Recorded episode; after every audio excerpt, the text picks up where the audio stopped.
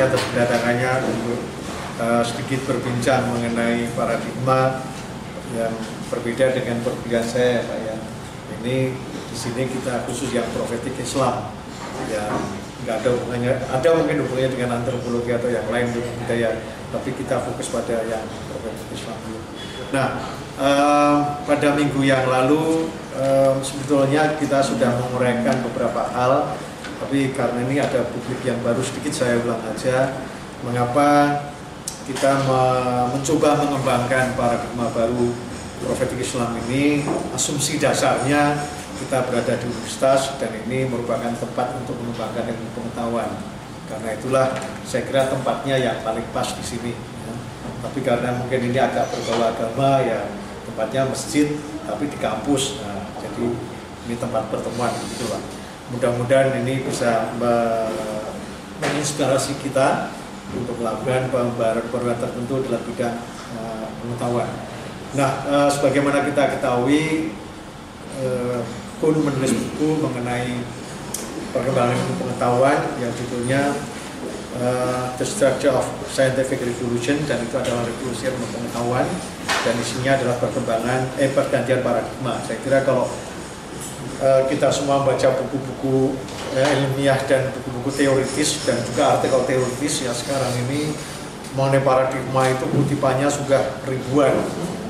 Kata ini sudah sangat-sangat populer dalam bidang ilmu-ilmu saat aja muncul ya bukan hanya eksak tapi juga humaniora. Bahkan dalam kajian mengenai Bible orang sudah bicara mengenai paradigma juga dalam biblical studies. Jadi uh, sudah luar biasa apa makna paradigma ini orang mulai sepakat cuman kadang-kadang kita masih belum tahu seperti apa bangunannya Nah, di sini saya ingin membicarakan. Tapi sebelum ke sana, sedikit uh, mengenai profetik. Apa sebenarnya profetik ini? Mungkin teman-teman yang kemarin belum hadir, ya ini sedikit saya ulang. Berasal dari bahasa Inggris, profet. Profetik itu berkaitan dengan profet atau profesi. Kita mengartikannya secara sederhana mempunyai sifat atau ciri seperti nabi atau bersifat prediktif, memerakirakan atau kenabian jadi kalau kita mungkin menerjemahkan dengan bahasa Indonesia yang lebih tepatnya ini di pada uh, paradigma kenabian gitu. Wah, kita mau jadi nabi semua ini. Dan insya Allah begitu kan siapa nggak mau jadi nabi ya toh? dijamin surganya. Gitu. Nah, jadi kita uh, mencoba melihat dengan kacamata tertentu. Ya. Nah, saya ingin melihat dengan apa? Melihat pada makna ini dulu dan kemudian sedikit sejarahnya ini sebelumnya dari Prof. Kunto Wijoyo yang kebetulan adalah guru besar sejarah di Fakultas Ilmu Budaya UGM dan beliau sudah menulis buku Islam sebagai ilmu epistemologi, metodologi dan etika kemudian paradigma Islam interpretasi untuk aksi dan sebagainya nah, uh, Profesor Kunto Wijoyo sayangnya sebelum menyelesaikan, menyelesaikan semua dengan tuntas beliau sudah ya meninggalkan kita dipanggil oleh yang maha kuasa sang pencipta sehingga beliau mewariskan kepada kita suatu hal baru tapi belum selesai nah teman-teman ini rupanya kemudian meminta saya untuk meneruskan tradisinya pemikirannya Prof. Kunto ini dan uh, saya kemudian mencoba melacak pemikiran beliau dan antara lain beliau juga sudah dipengaruhi oleh Roger Gerold kemudian Muhammad Iqbal dan ini yang menginspirasi beliau untuk membangun sebuah ilmu profetik. Nah, yang lain adalah perkembangan dalam sebetulnya psikologi dan ya, teologi Islam mengenai perdebatan yang ada di kalangan mereka yang kemudian membuat ini saya cepat saja Pak Kunto kemudian lebih suka melakukan bukan yang namanya Islamisasi ilmu pengetahuan tapi ilmuisasi Islam gitu kira-kira. Eh, nah, yang dimaksud apa dengan ilmuisasi Islam ini kita kemudian akan melihat bahwa yang paling penting dalam konteks, konteks ini kita mulai mengakui wahyu sebagai bagian dari pengetahuan kita sehari-hari dan pengetahuan keilmuan kita. Karena dalam dunia ilmu pengetahuan ini saya kira kita tahu bahwa semenjak munculnya positivisme maka ada pemisahan yang jelas ya, antara agama dengan ilmu pengetahuan ya, dan pengetahuan yang berasal dari kajian-kajian empirik itu dianggap sebagai satu-satunya pengetahuan. Sementara sebenarnya masih ada hal yang lain. Nah, kita mencoba untuk sebenarnya membangun kembali apa yang pernah ada ini dan kemudian dengan nama mungkin yang baru yang uh, uh, warisi dari Prof. Kunto Wijoyo. Yang intinya adalah mengakui wahyu kembali ya, sebagai bagian dari kajian kita. Nah, uh, Prof. Kunto mengatakan wahyu itu sangat penting. Dan inilah yang membedakan epistemologi yang kita bangun dengan cabang epistemologi barat yang lain. Walaupun uh, saya baru saja menemukan tulisan juga dari seorang penulis saya lupa namanya di artikel sudah agak lama. Itu mereka mengatakan sebagai integralisme ya. dan apa yang mereka lakukan itu mencoba me menyatukan bukan Islam tapi Taurat ya. Dan dia mengambil Ten Commandments ya. saya agak terkejut juga wah menarik juga ini gitu kan wah 10 perintah Tuhan dia inginkan disatukan dengan ini walaupun dia belum jadi juga menurut saya karena intinya ternyata persoalannya kembali pada soal paradigma bahwa kita perlu ada bangunan tertentu sebelum membangun sesuatu yang baru ini. Ya. Saya mencoba di sini memperkenal kembali pada ibu dan bapak sekalian. Ini saya lewati aja sejarahnya uh, beberapa yang dari Mas Kunto. Ya. Yang jelas um, kembali pada soal paradigma kita tentu saja menuju pada bukunya Thomas Kuhn ya, yang menulis buku mengenai ini tadi uh, perubahan paradigma dalam buku The Start of Scientific Revolutions ya. dan di situlah ada revolusi ilmu pengetahuan dan tidak lain ada pergantian paradigma. Nah, uh, ada banyak definisi paradigma dan Thomas Kuhn sendiri ternyata diteliti oleh Masterman uh, menggunakan 21 walaupun saya sendiri berpendapat bukan 21 tapi 17 ya.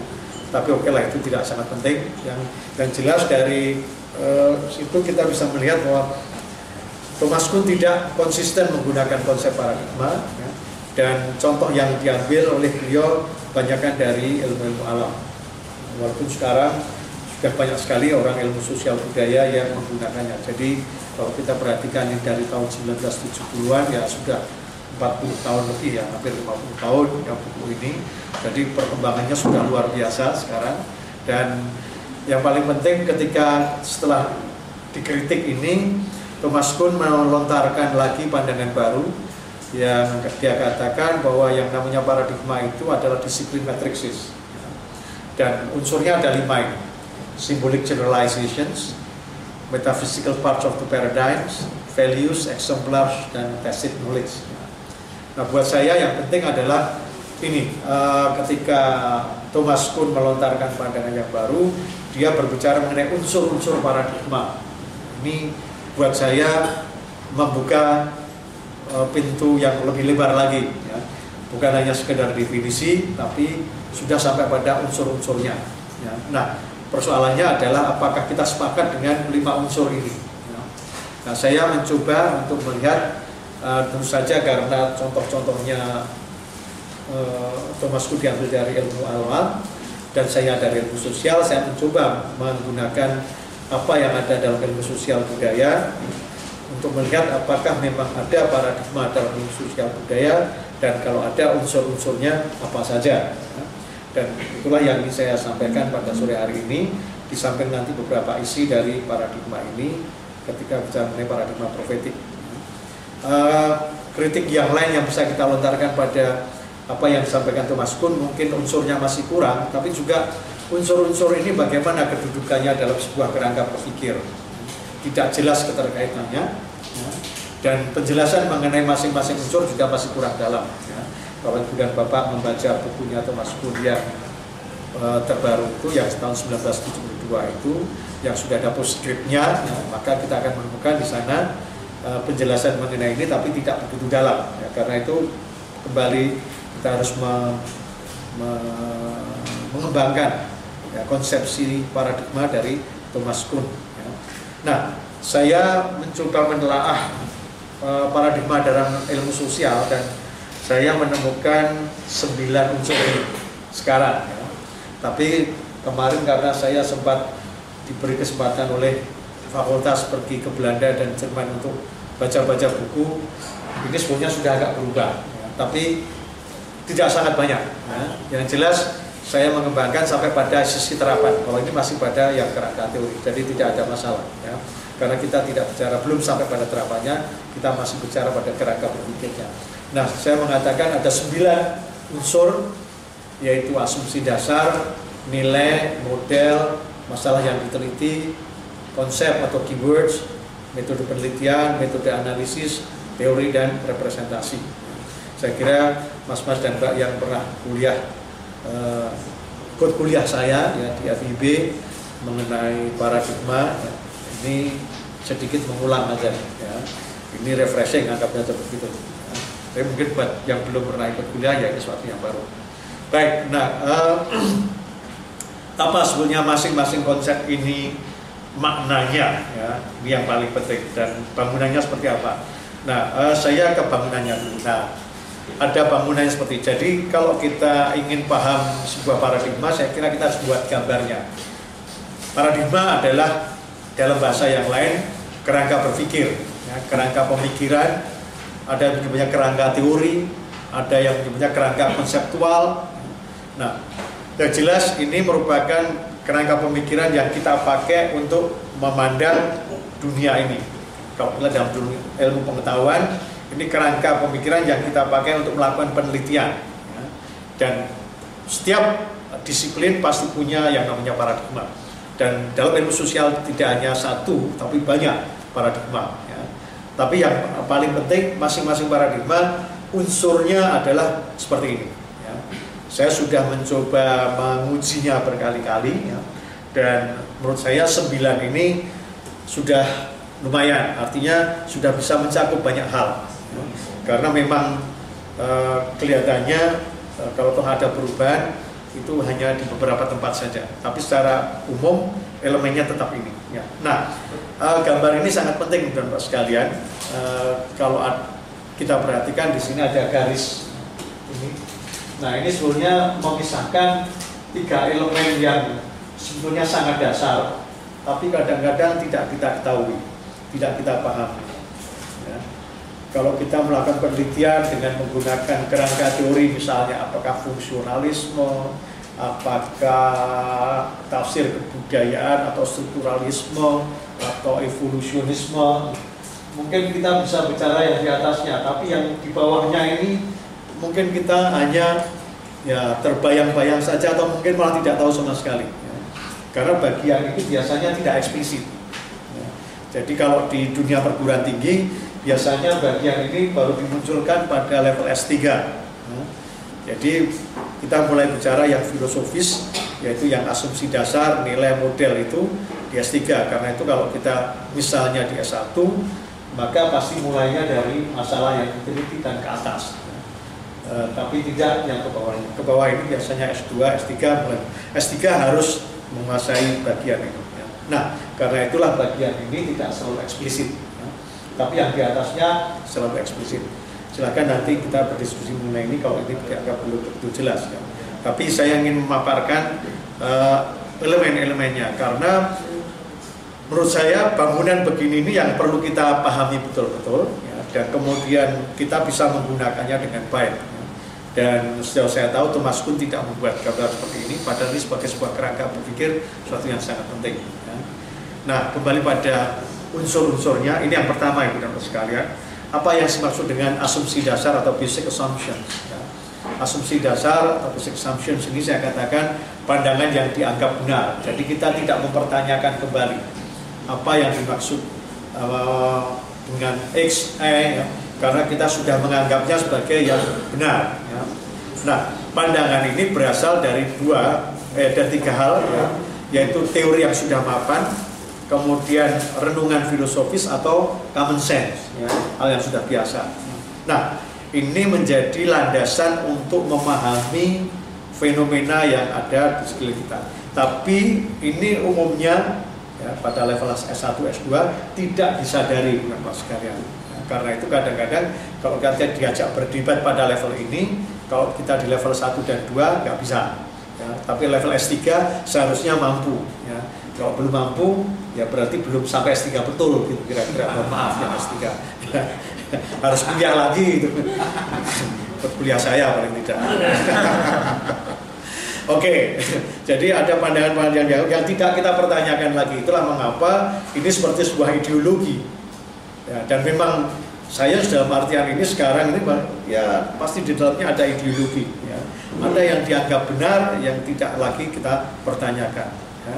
Nah, ini yang kita miliki. Ya. Ada yang disadari, ada yang tidak sadari, tapi kita sampai level tertentu, ya kita harus menyadari betul-betul apa pandangan kita.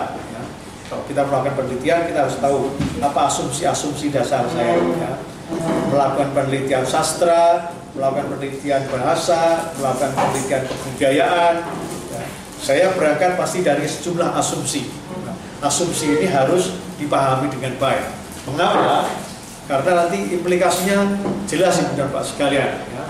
Kalau asumsinya begini, maka ke atasnya harus logis, nggak bisa dirunut sehingga kita bisa-bisa terkontrol betul ketika kita berpikir dengan menggunakan kerangka ini ya.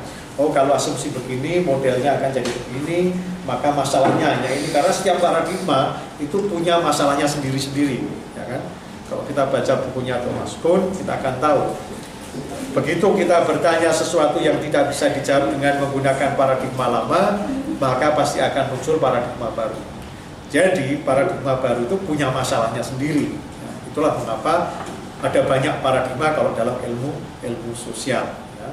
karena ada banyak kembali pada asumsi dasar. Nah, ini yang biasanya dikatakan sebagai basis epistemologis, ya. dan di sini ada masalah ontologis, epistemologis dan Yang jelas ini persoalan-persoalan filsafat atau pandangan-pandangan filosofis itu ada di sini tempatnya. Nah, dan kita kalau berdebat tentu yang filosofis berdebat pada level basic assumptions ini. Tapi biasanya ini kita tidak perdebatkan lagi karena masing-masing bisa punya pandangan yang berbeda dan sama-sama benarnya dalam level ini. Ya. Nah, yang kedua adalah nilai-nilai, Bapak sekalian. Uh, mungkin sebagian kita masih menganut pandangan uh, ilmu pengetahuan itu value free, ya, bebas nilai. Tapi sebetulnya tidak. Ya, kalau kita melihat sekarang diskusi mengenai nilai dan ilmu pengetahuan, ya, ternyata yang namanya pengetahuan itu ada yang mengatakan sudah value laden ya, sangat syarat nilai ya. di sana penuh dengan nilai-nilai hanya ya, kemudian orang tidak membicarakannya ya. orang yang mengatakan value free itu sendiri sebetulnya menganut sebuah value ya. sehingga tidak ada yang namanya value free sehingga orang mengatakan oh dia tidak beragama ya. tidak beragama juga adalah sebuah agama secara filosofis ya kan, kan begitu. Ya. Nah itulah mengapa tidak ada yang namanya tanpa nilai, asal ada nilai. Hanya kemudian berbeda nilai yang dianut. Ya. Nah nilai-nilai ini yang membedakan baik dan buruk, yang kemudian tanpa sadar kadang-kadang mengendalikan kita memilih problem, membuat pertanyaan. Ya. Eh, apakah kita bicara tentang yang namanya soal resistensi ya, atau soal oppression ya pen, hegemoni ya, itu pasti ada nilai-nilai tertentu yang kita anut. Ataukah kita bicara pembangunan, ya kan, e, kemudian harmoni, itu juga sudah menunjukkan nilai-nilai tertentu yang kita anut. Nah, nilai-nilai ini ya tanpa sadar sebenarnya kita anut dan kemudian mempengaruhi kita dalam memilih masalah dan melakukan kegiatan keilmuan. Ya sebagian misalnya kemudian sampai pada terapan karena dia menganut ilmu-ilmu tertentu apa nilai-nilai tertentu ya. sebagian yang lain tidak karena dia menganut eh, nilai-nilai yang berbeda lagi ya. jadi dalam yang namanya paradigma selalu ada nilai-nilai dan merupakan basis aksiologis dalam bahasa filsafat nah model ini unsur yang ketiga ya Pak sekalian ya. dan kalau kita gambarkan dengan ini maka kita melihat yang sangat dasar itu adalah dua hal itu. Ya. Nah saya buat setara karena saya tidak tahu mana yang lebih dulu, lebih dulu asumsi dasar atau nilai. Ya. Tapi kalau model memang itu bisa kita lihat munculnya dari asumsi-asumsi tertentu. Ya. Kemudian kita buat model. Ya. Tapi kalau asumsi dasar dan nilai ini seperti mungkin telur dan ayam ya kita tidak mau yang tidak tahu yang lebih dulu mana karena itulah saya buat sejajar dan sekalian ya. dan ini merupakan elemen-elemen yang ada pada tataran yang kadang-kadang unconscious atau tidak secara eksplisit ya. Nah, kembali pada soal uh, model ya. Dalam ilmu pengetahuan saya kira kita tahu bahwa kita selalu melakukan modeling ya. Ilmu alam juga melakukan demikian, apalagi ilmu-ilmu sosial banyak sekali menggunakan analogi, perumpamaan ya. Dan ini merupakan ya katakanlah basis ontologis gitu ya karena kita melihat fenomena realitas kita itu sebagai apa nah model ini bersifat menyederhanakan mas sekalian dan tentu saja karena itu pasti ada kekurang sempurnaan ya. selalu ada distorsi ya. hidup kita ini tidak bisa tanpa model mungkin kita merasa oh ini yang paling benar nah, ya karena kamu nggak tahu yang lain kan gitu ya. tapi kalau begitu tahu yang lain oh iya ya ada yang begitu Misalnya, orang selalu menjelaskan segala sesuatu dengan sebab dan akibat. Ya kan? Kalau ditanya mengapa, karena begini, mengapa, karena begitu. Kita pikir kemudian sebab akibat itu satu-satunya cara memandang dunia. Ternyata tidak. Ya kan? Kita bisa memandang dunia dengan cara yang berbeda. Nah, ini sekedar menunjukkan bahwa model itu selalu ya menyederhanakan dan pasti hanya mengambil aspek-aspek tertentu. Karena itu ya ada yang produktif, ada yang tidak produktif, ada yang sesuai, kurang sesuai. Tapi kalau tidak sesuai nggak bisa. Pasti ada kesesuaian. Hanya kesesuaian ini kemudian membuatnya jadi produktif atau tidak. Nah ini yang penting untuk kita lihat. Ya. Kalau dalam studi kebudayaan ini sangat-sangat jelas bagaimana orang membuat model-model dan model ini sangat menentukan kemudian cara pandang kita uh, selanjutnya dalam memandang kenyataan ini. Ya. Tanpa sadar kita memang menggunakan model ini. Nah, yang paling penting dan Pak sekalian, kita memahami model-model ini.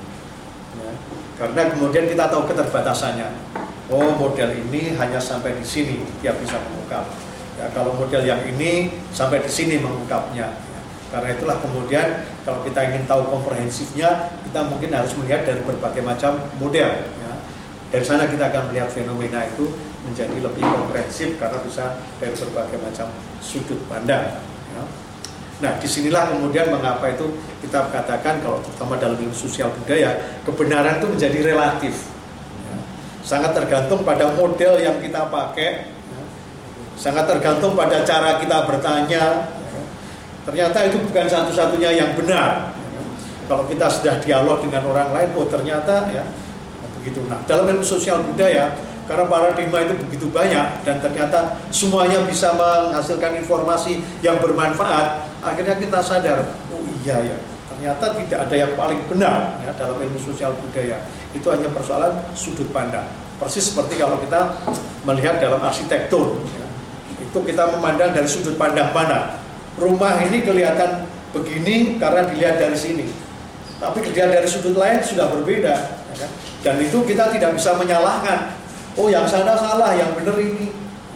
Karena kita kita berada di sana ternyata memang gambarnya seperti itu. Jadi model ini mau tidak mau harus kita sadari kurang sekalian. Ya. Karena tanpa sadar membentuk cara pandang kita terhadap realitas. Ya. Dan ini terkait dengan asumsi-asumsi dasar kita tentunya. Ya. Nah, yang berikutnya masalah yang diteliti, teman sekalian. Jadi Thomas Kuhn mengatakan bahwa sebuah paradigma biasanya muncul ketika ada pertanyaan baru yang tidak bisa dijawab dengan paradigma yang sudah ada.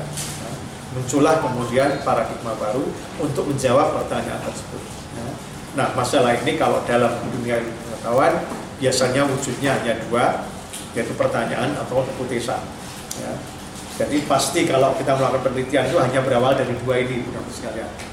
Kita bertanya atau kita membuat hipotesa kita bertanya kemudian berusaha menjawab. Kita membuat hipotesa kemudian berusaha membuktikan kebenarannya ya. Nah karena itulah kemudian eh, ini yang biasanya ditanyakan pertama kali kalau kita melakukan penelitian ya, masalahmu apa? Baru kita jawab pada pembimbing. Begini begini begini begini. Nah, artinya kita sudah punya masalah yang diteliti. Nah masalah yang diteliti harus jelas juga ibu dan pak sekalian karena kalau tidak juga tidak akan bisa kita jawab dengan baik. Nah, perumusan masalah ini saya uh, katakan di sini menentukan konsep yang akan dipakai, menentukan metode dan hasil analisisnya atau teorinya.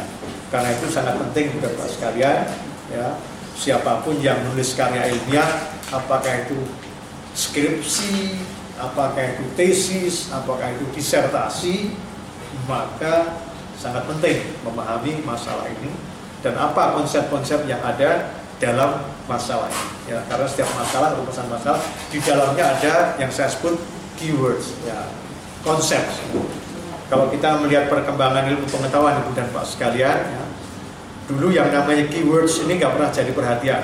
Ya. Tapi sekarang kalau kita menulis karya ilmiah, nggak ada keywordsnya dan kita sajikan di sana, nggak akan dimuat.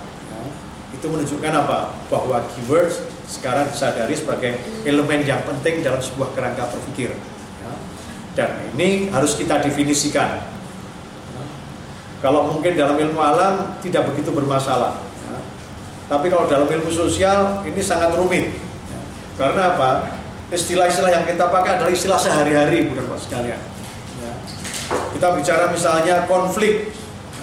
Kalau hanya ngomong konflik, gampang sekali tapi begitu jadi kajian ilmiah, konflik harus didefinisikan, wah menjadi tidak mudah. Ya. Apa itu konflik? Ya kan? Apakah berantem seperti itu, ataukah tawur, ataukah bagaimana? Ya. Apa itu persaingan? Kelihatannya gampang dalam ngomong sehari-hari, tapi begitu mau penelitian, yang mana sih yang namanya persaingan itu? Kalau definisinya kita nggak tahu dengan baik, kita nggak bisa mengumpulkan data karena kita tidak kita nggak tahu baratnya ya kan? Jadi definisi konsep ini menjadi sangat-sangat penting. Ini yang kadang-kadang kita lupakan dan pak sekalian kita taken for granted mengenai maknanya. Padahal tidak bisa begitu masuk dalam sebuah kajian makna-makna ini harus jelas. Itulah mengapa tadi saya berangkat dengan konsep profetik dulu. Apa ini profetik? Ya. kalau tidak supaya kita punya gambaran yang sama ya. nah keywords ini ya, itu kemudian akan turut menentukan metode penelitiannya dan Pak sekalian. Ya. Kalau saya mengatakan konflik adalah ini ini ini ini, ya metode apa yang bisa saya pakai untuk mencari konflik ini kan gitu. Ya. Kalau saya mengatakan konflik adalah pola-pola perilaku, berarti itu barang yang bisa saya amati. Ya. Tapi kalau saya mengatakan oh ini konflik ideologi, belum tentu bisa saya mati karena ideologi pengetahuan.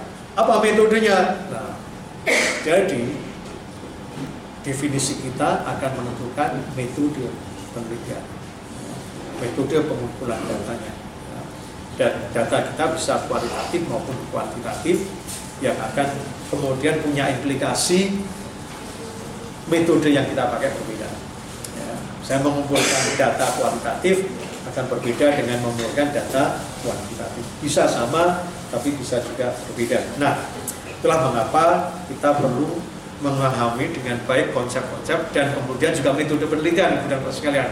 Jadi kalau kita melihat pada paradigma tadi, semuanya terkait, ibu sekalian. Mulai dari asumsi dasar sampai ke atas, ya, sampai pada metode, sampai pada hasil analisis, ya, atau teori.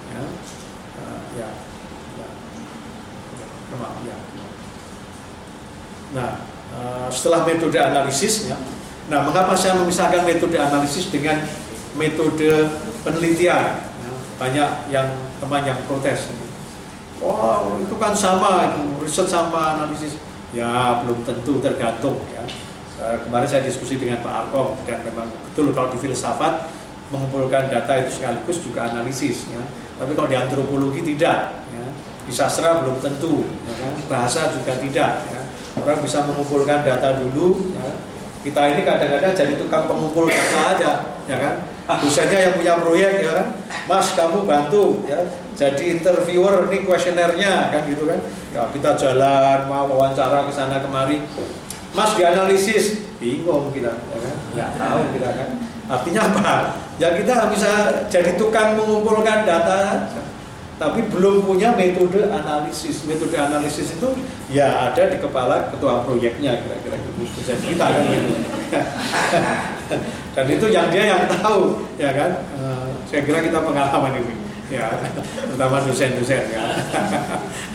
kan suka suka melekodo mahasiswa.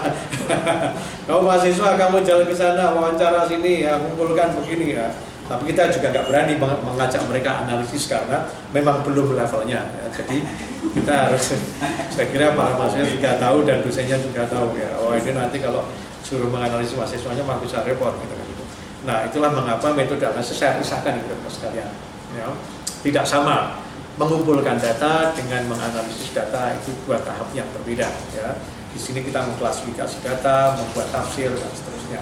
Nah menjadi penting kita memisahkan ini Nah, setelah itu kita punya teori. Jadi kalau kita bicara, bicara teori dalam paradigma ini, kita bisa mengatakan apakah teori itu adalah sesuatu yang kita pakai atau teori yang kita hasilkan.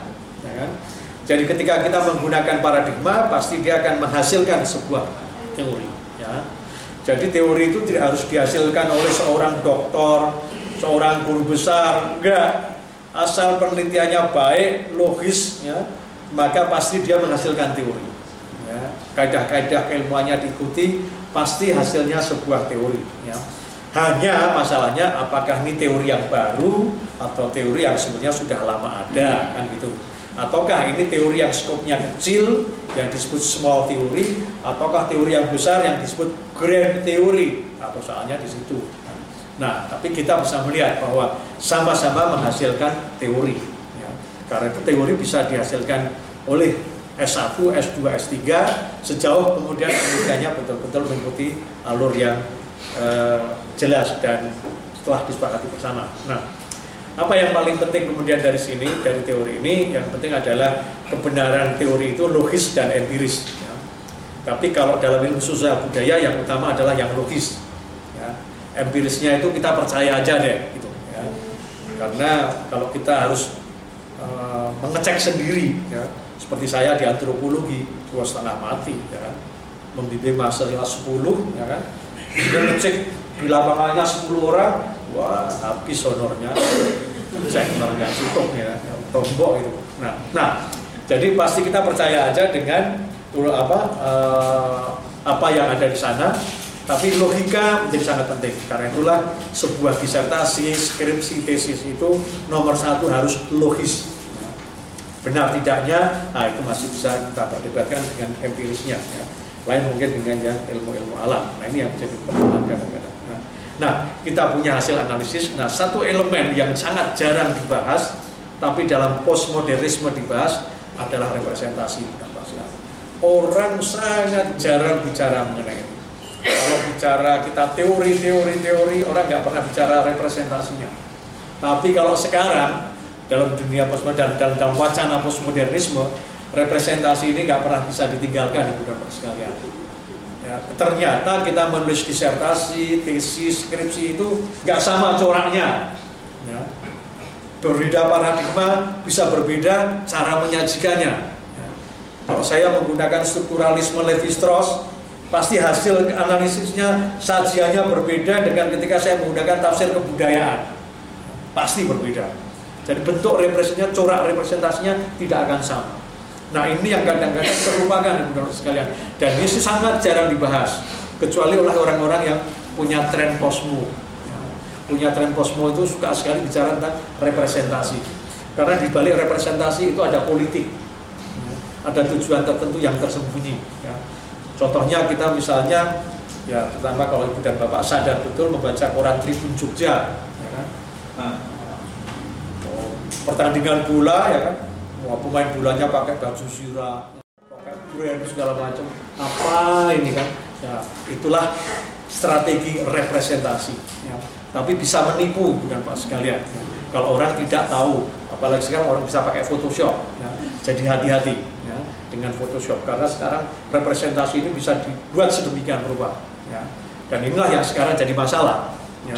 sehingga kebenaran menjadi sangat ya apa ya rapuh ya landasannya ya, mana yang benar ya, semakin bingung kita itulah mengapa sekarang orang bicara mengenai post kebenaran, pasca kebenaran. Karena yang kebenaran sudah semakin relatif semakin mudah diobrak-abrik, ya kan? Tapi yang paling penting apa? Kita sadar ada yang namanya representasi dan ketika kita menulis sebuah disertasi, tesis, kita membuat representasi tertentu. Pasti ada tujuannya. Minimal kalau kita membuat disertasi, tesis, skripsi adalah supaya diterima oleh dosennya dan lulus ya loh. Nah, itu minimal. Karena itu Mas dan Mbak harus tunduk pada pembimbing nomor satu. Ya kan? Kalau dia nggak setuju representasi kita jebol pertama kali itu ya kan? Apa ini? Nah, ditolak, dibaca aja enggak. Masih lumayan kalau dikembalikan begini. Ya. Dosen-dosen saya dulu ada yang kejem. Apa ini disebar? Nangis bocahnya. Ya. Ada itu. Ya. Nggak perlu saya cerita. Ya. Anyway.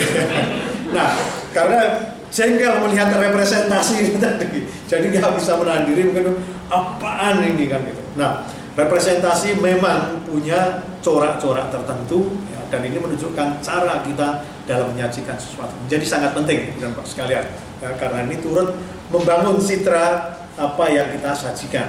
Nah ini yang kadang-kadang lupa ya, tapi terlupakan tapi isunya sangat penting. Nah ibu dan sekalian sembilan unsur itulah yang ingin saya sampaikan di sini pertama-tama dengan melihat pada sembilan ya, unsur-unsur paradigma dan bangunannya adalah seperti ini. Karena itu di akhir adalah representasi atau kalau dalam uh, antropologi kita sebut etnografi. Kita menulis sebuah etnografi, kalau dalam sejarah kita sebut historiografi.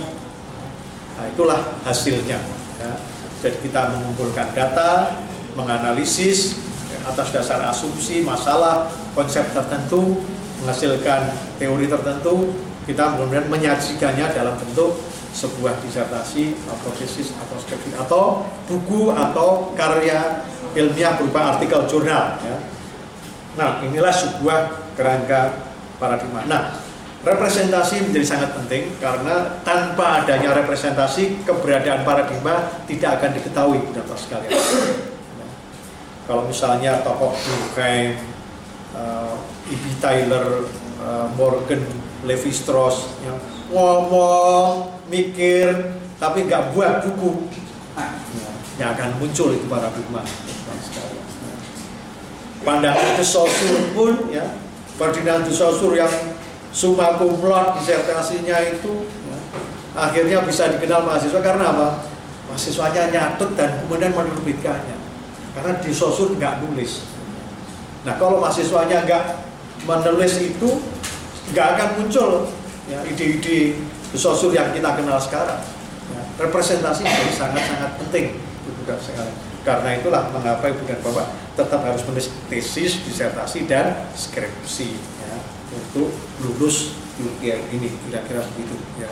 Jadi ini nggak bisa ditawar karena itu menunjukkan bahwa ibu dan bapak punya kerangka. Nah, bagaimana kemudian dalam uh, profetik? Nah, saya mulai ini sedikit pendalaman tapi mungkin nggak bisa semuanya ya mas ya sampai di mana kita banyak sebaiknya berhenti karena kalau semuanya kan eh, nggak uh, cukup waktunya mungkin saya mulai dengan yang basis yang basis-basis dulu ya nah ini uh, saya mulai dengan keutamaan yang namanya pengetahuan bukan mas sekalian. Dan terutama karena kita bicara tentang wahyu dalam profetik ini maka kita harus bicara tentang posisi manusia dalam universe kalau ibu dan bapak membaca bukunya uh, paper ya, judulnya World Hypothesis ya, itu sangat menarik ya, bahwa kita semua itu selalu punya pandangan tentang dunia atau yang disebut World Hypothesis ya, yang menunjukkan bagaimana kita menang dunia. Nah, termasuk kalau kita dalam politik ini kita harus melihat di mana posisi manusia dalam universe, dalam jagat raya ini. Ya. Karena kita bicara tentang wahyu, maka mas harus ada elemen satu penciptanya kalau kita di Islam menyebutnya Allah ya. kemudian nabi kemudian manusia dan kemudian alam semesta ini elemen dasar kita berada di alam semesta kita ini manusia tapi kemudian ada nabi nabi ini menjadi perantara antara kita dengan sang pencipta ya. dan itulah yang membentuk suatu kesatuan Oh kan memang begitu mas. Apa ada yang tidak begitu? Kalau ada orang ateis nggak ngomong begitu mas. Ya. Karena Allahnya akan hilang, nabinya akan hilang. Jadi ini tidak given nih dan bawa sekalian. Ini memang harus disadari. Ya. Profetik itu kalau nggak ada ininya, nggak jadi profetik. Nggak ada bedanya dengan yang lain. Ya. Itulah mengapa penting asumsi dasar. Saya katakan asumsi dasar. Mengapa? Karena orang ada yang tidak percaya pada adanya Tuhan dan boleh-boleh saja boleh ya orang beragama itu kebebasan ya, tidak beragama juga tidak apa-apa ya kan? jadi monggo ini soal pilihan. Nah karena soal pilihan maka kita harus sadar bahwa ada yang tidak mengakui Nabi Allah itu minggir aja nggak usah ada itu. Dan saya memang pernah ketemu orang-orang begini. Saya di Belanda ketemu ya mereka bilang itu coba diskusi sama menir itu. Ya, ya mereka. Saya bilang diskusi sama menir itu betul ya nggak percaya saya misalnya terus menurut kamu setelah mati apa ya mati aja ahimsa gitu oh gitu oh, oh. dikubur hilang hilang gitu.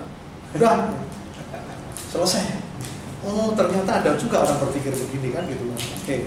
ya Nah, itulah mengapa kemudian ternyata ya kalau kita mulai dengan profetik, maka kita mulai dengan asumsi ini, udah sekalian.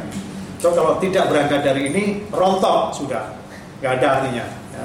Nah, kemudian pentingnya atau keutamaan pengetahuan, ya, dan kemudian keutamaan mencari ilmu pengetahuan dan keutamaan memiliki dan menggunakan pengetahuan.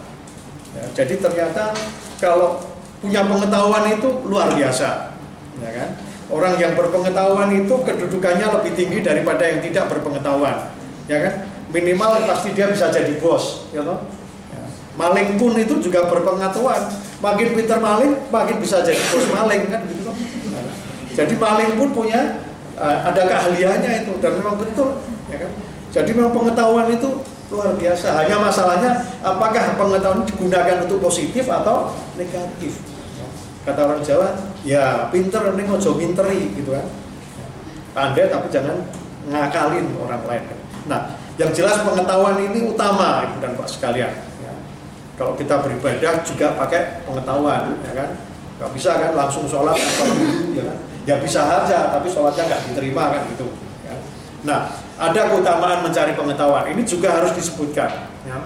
dan kemudian keutamaan memiliki dan menggunakan pengetahuan Nah, asumsi dasarnya ini. Mungkin ini sesuatu yang given ibu dan bapak sekalian. Ah itu kan sudah sehari-hari. Tidak, ini belum tentu sehari-hari. Ada yang menganggap pengetahuan itu orang penting. Apa sekolah dhuwur-dhuwur, ya toh? Untuk apa cari dokter susah-susah ngentake duit gitu kan. Udah duitnya buat dagang. Yang penting itu dagang, urip. Itu loh, kita. Yang satu bicara tentang harta, yang satu pengetahuan. Nah, tapi pengetahuan itu kata Rasulullah, ya itulah warisan para nabi. Kalau harta warisannya Fir'aun, oh, kan gitu. Korun kan gitu. Korun. Itulah kalau kita nemu harta namanya harta korun.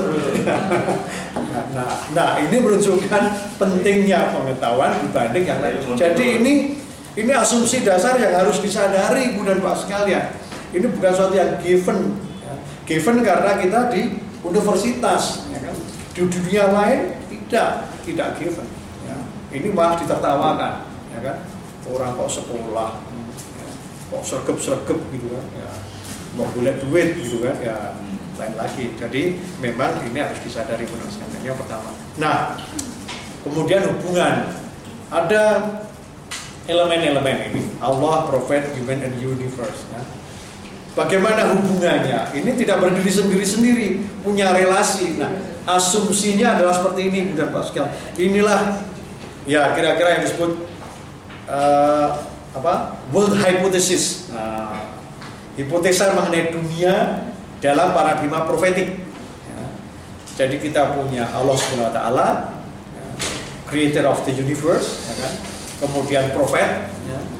kemudian human being, kemudian pengelolaan alam, management of nature.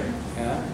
Dan kita ini memang khalifah ya kalau dalam bahasa orang Islam khalifah dan siapa apa itu khalifah? Ya saya menurutnya sebagai pengelola ya, memanage alam ya, mengelola dunia ini ya. Mengelola itu ya tidak merusak yang nomor satu ya, tapi memeliharanya mengembangkannya ya, untuk kehidupan kita. Nah hubungan antara pencipta nabi manusia dan alam adalah seperti ini. Ada hubungan dari atas ke bawah apa itu dari Tuhan ke prophet itu knowledge, knowledge, kemudian human being ke uh, alam itu bukan knowledge tentu saja, tapi implementation knowledge tadi, ya, uh, action sebetulnya. Nah, dari sana kemudian naik dari alam itu kita mendapatkan benefit, manfaat. Tapi kalau kita pada prophet, kita tidak memberikan manfaat pada Rasulullah, ya kan? Tapi kita memberikan loyalitas kita, obedience kita, ya kan? kesetiaan kita. Ya kan? Nah kemudian profet pada Allah itu servanthood, ya kehambaan. Ya. Ini dari ayat ia karena budu, wa ia karena stain. Ya kan? Itu intinya di sana servanthood. Ya. Kita ini masih belum servanthood, ya. belum sampai pada ser to serve Allah, ya kan? belum sampai betul-betul. Kadang-kadang serve Allah, ya. Banyakkan serve diri sendiri, ya kan? Ya.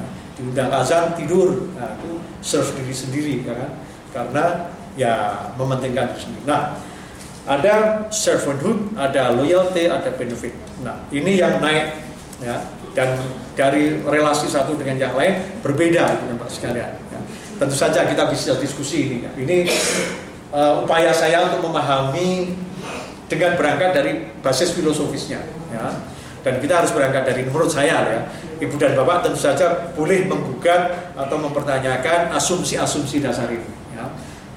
Uh, tapi kalau sepakat ya alhamdulillah kan gitu ya. Tapi kalau tidak sepakat juga tidak apa-apa kan. Tapi kita mencoba melihat ini ya.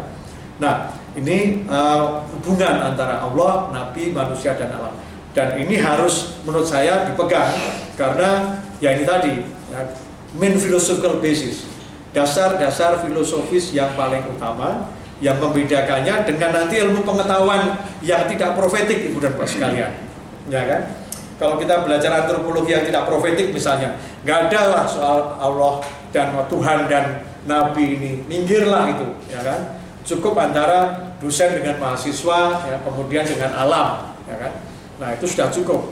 Yang lain-lain itu bisa dipinggirkan. Ya. Tapi kalau kita bicara soal profetik, nggak bisa. Ini harus masuk semua, ya kan? Nah kita ini kan di UGM umumnya begitu, ya. Baru melihat ini kalau masuk musola, ya kan? Tapi keluar dari musola kan yang dua di atas kan hilang itu biasanya ya kan. Di kelas itu kita ngomongnya ya yang human being dengan nature-nya ini ya kan. Nah, melupakan yang itunya. Nah, saya mencoba untuk bagaimana kalau kita mencoba membangun kembali dengan ini. Sebetulnya ini sudah lama, tapi hanya mengembalikan saja. Dan saya mencoba menunjukkan secara lebih eksplisit dengan model tertentu sehingga mudah dimengerti. Nah, kemudian tentu saja kita punya kita harus punya namanya tahu apa sih gitu. Dan bagaimana kita bisa tahu gitu.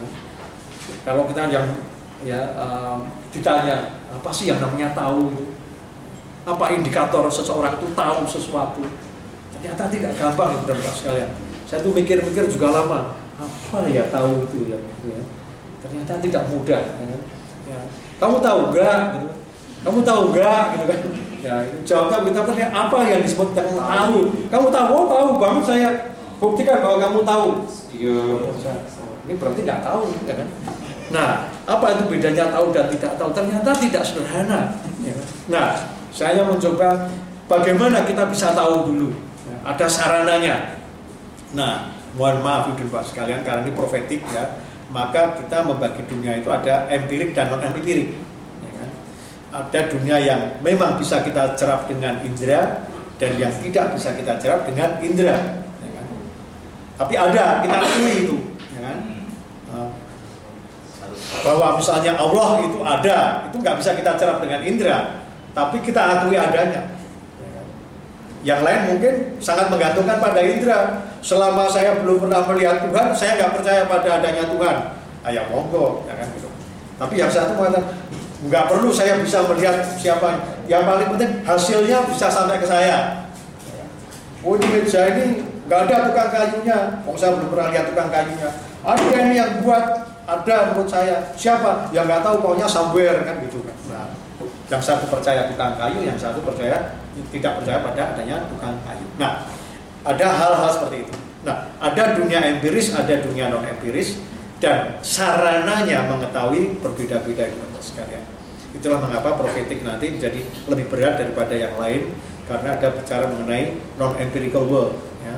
dan ini salah satu hal yang penting memang. Nah dan kemudian ada capacity sources maaf ini pakai bahasa Inggris karena waktu itu saya presentasikan dalam uh, seminar internasional. Nah yang basic means of knowing ini adalah yang kita pakai ya senses indera dan otak ya. tapi ternyata untuk mengetahui yang non empirical ini nah ini saya ambil dari Syekh Abdul Qadir Jailani ya. Tapi saya tambahin juga